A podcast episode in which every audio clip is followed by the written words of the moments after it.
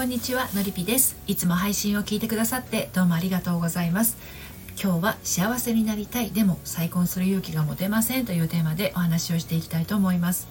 私は40代目前女性の恋愛や結婚など心のご相談を個別にお受けして心と人生の軌道修正をお手伝いしているセラピストです。はい、再婚のお話はね、えー、今までも何度かしているんですけれど、えー、まあ、最初の結婚が苦しかったから再婚するなら絶対幸せになりたい。えだけど今再婚に向けて付き合っている彼との再婚話なんとなく腰が引けてしまうなんてことはありませんか？はい。まあねあの再婚っていうふうに思っただけでちっとまあ難しいよねっていうふうに思ってらっしゃるあなたへのメッセージでもあります。はい、で言っておきながらなんですがところで再婚ってそんなに難しいものなのでしょうかっていうふうにひっくり返したいと思うんですけれどあの私は40歳で離婚して53歳で再婚をしました子供は2人とも成人していたんですけれど、まあ、今思い出してみてもですねそんなに難しいことだったのかなって思うところはあるんですよ。まあで正直に言えば再婚を決めるまで迷いがなかったかといえばそれは嘘になりますで再婚したあの旦那さんは初婚でね8学年年下なんですけれどもあのいろいろ思い悩むっていうまではいかなくても一瞬のためらいは生まれたことは確かにあるんですね。はい、ということで今日も3つに分けてお話をしていきたいと思います。1つ目がシングルマザーの再婚事情そして2つ目がやめときなさいそして最後に3つ目迷いのない再婚ってあるの？こんな感じで進めていきたいと思います。そして今日の内容は私の公式サイトのコラムでも綴っていますので読んでみたいなというあなたは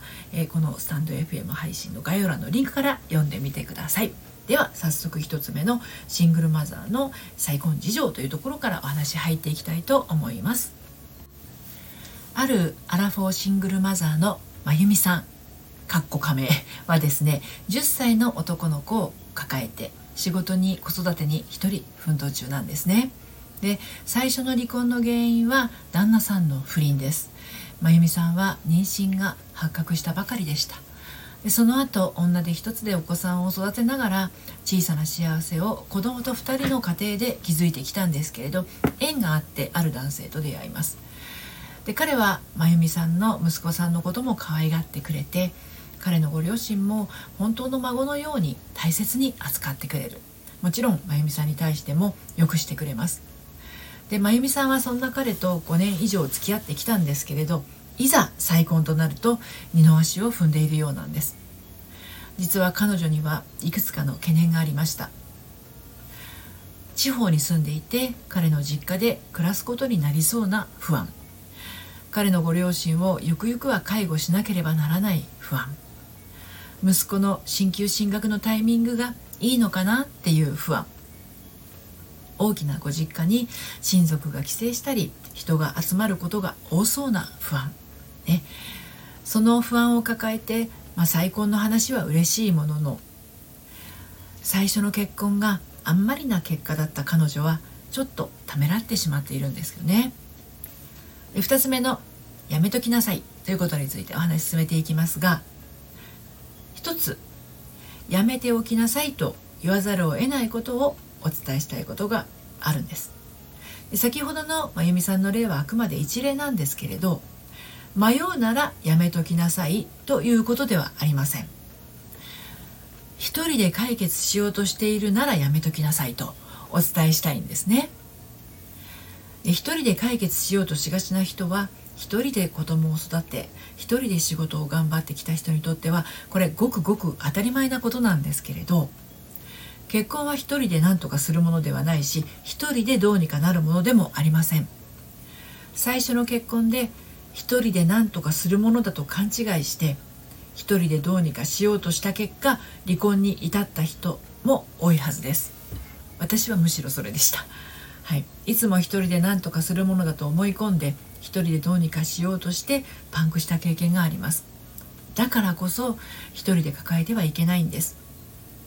で先ほどのね、えー、まゆみさんの抱えている懸念事項で言えばですね地方に住んでいて彼の実家で暮らすことになりそうだっていう不安は結婚したらどこに住むのが最善なのか2人で相談することがまず必須ですね。この時にお互いに納得のいく結果を導き出せるかどうかがこの先の未来の明暗が分かれると思います。そして彼のご両親をゆくゆくは介護しなければならない不安っていうのは彼のご両親に限らず真由美さんのご両親のことも頭に置きながら考えることです。そして介護は妻が一人で頑張るというものではないということ。どんな介護のサービスがあってどのように利用していくのかを2人で考えていくことですね。そして、えー、息子さんの進級進学のタイミングがいいのかという不安に関しては息子さんの意見を尊重するということです。子供は親が思っているよりずっと親の離婚のことで心が傷ついていることがあります。まあ彼女の場合はね妊娠中のことですから離婚したのが親の離婚を感じることもなく息子さんは生まれてきたんですけれど、まあ、自分には父親がいないっていう思いは幼少期から抱えてきていることだと思います。でその場合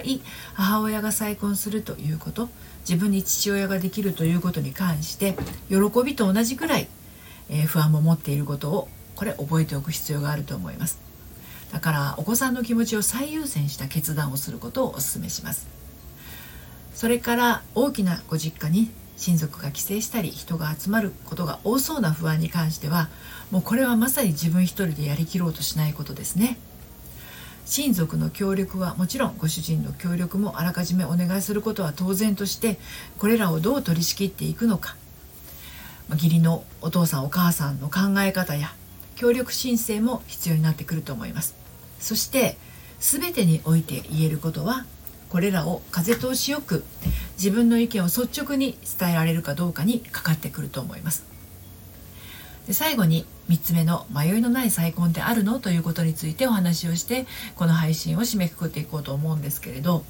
まあね正直言って迷いのない再婚ってないと思うんですよ、うん、でその迷いの多くは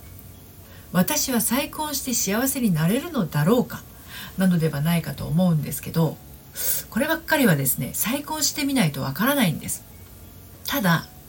私は再婚して幸せになるんだっていう決意は絶対に必要だと感じています。私もあのね一番最初に53歳で再婚したというふうに話しましたけれど今より幸せになる未来しか感じられないと思ったから再婚したんですね。これは1ミリの不安も感じることなくっていうことではないですよ。もちろん不安はあるけれどそれは2人で乗り越えていくっていう決意のようなものがあったからこそ再婚したいって思ったんです。でその瞬間にはあの私のね最初の結婚にあったようなあの私さえ頑張ればどうにかなるみたいな気持ちはみじんもありませんでした。自分だけが頑張ってもうまくいかないっていうことはもう経験済みでしたからね。はい。あなたの再婚が素晴らしいものになりますように。応援しています。今日は幸せになりたい。でも再婚する勇気が持てませんというテーマでお話をしてきました。再婚したいけど不安が残るというあなたは一度お話を聞かせください。ご相談はこのスタンド FM 配信の概要欄のリンクから受付をしています。そして毎週金曜日にはメルマガを発行しています。悩みで心がよどんでしまったアラフォー女性のハートが透明度をアップして悩みを突破していく秘密をお届けしています。バックナンバーが読めないメルマガなのでこちらも気になったらこの配信概要欄のリンクから登録してみてください。ということで今日も最後までお聴きくださいましてどうもありがとうございました。それではまた。さようなら。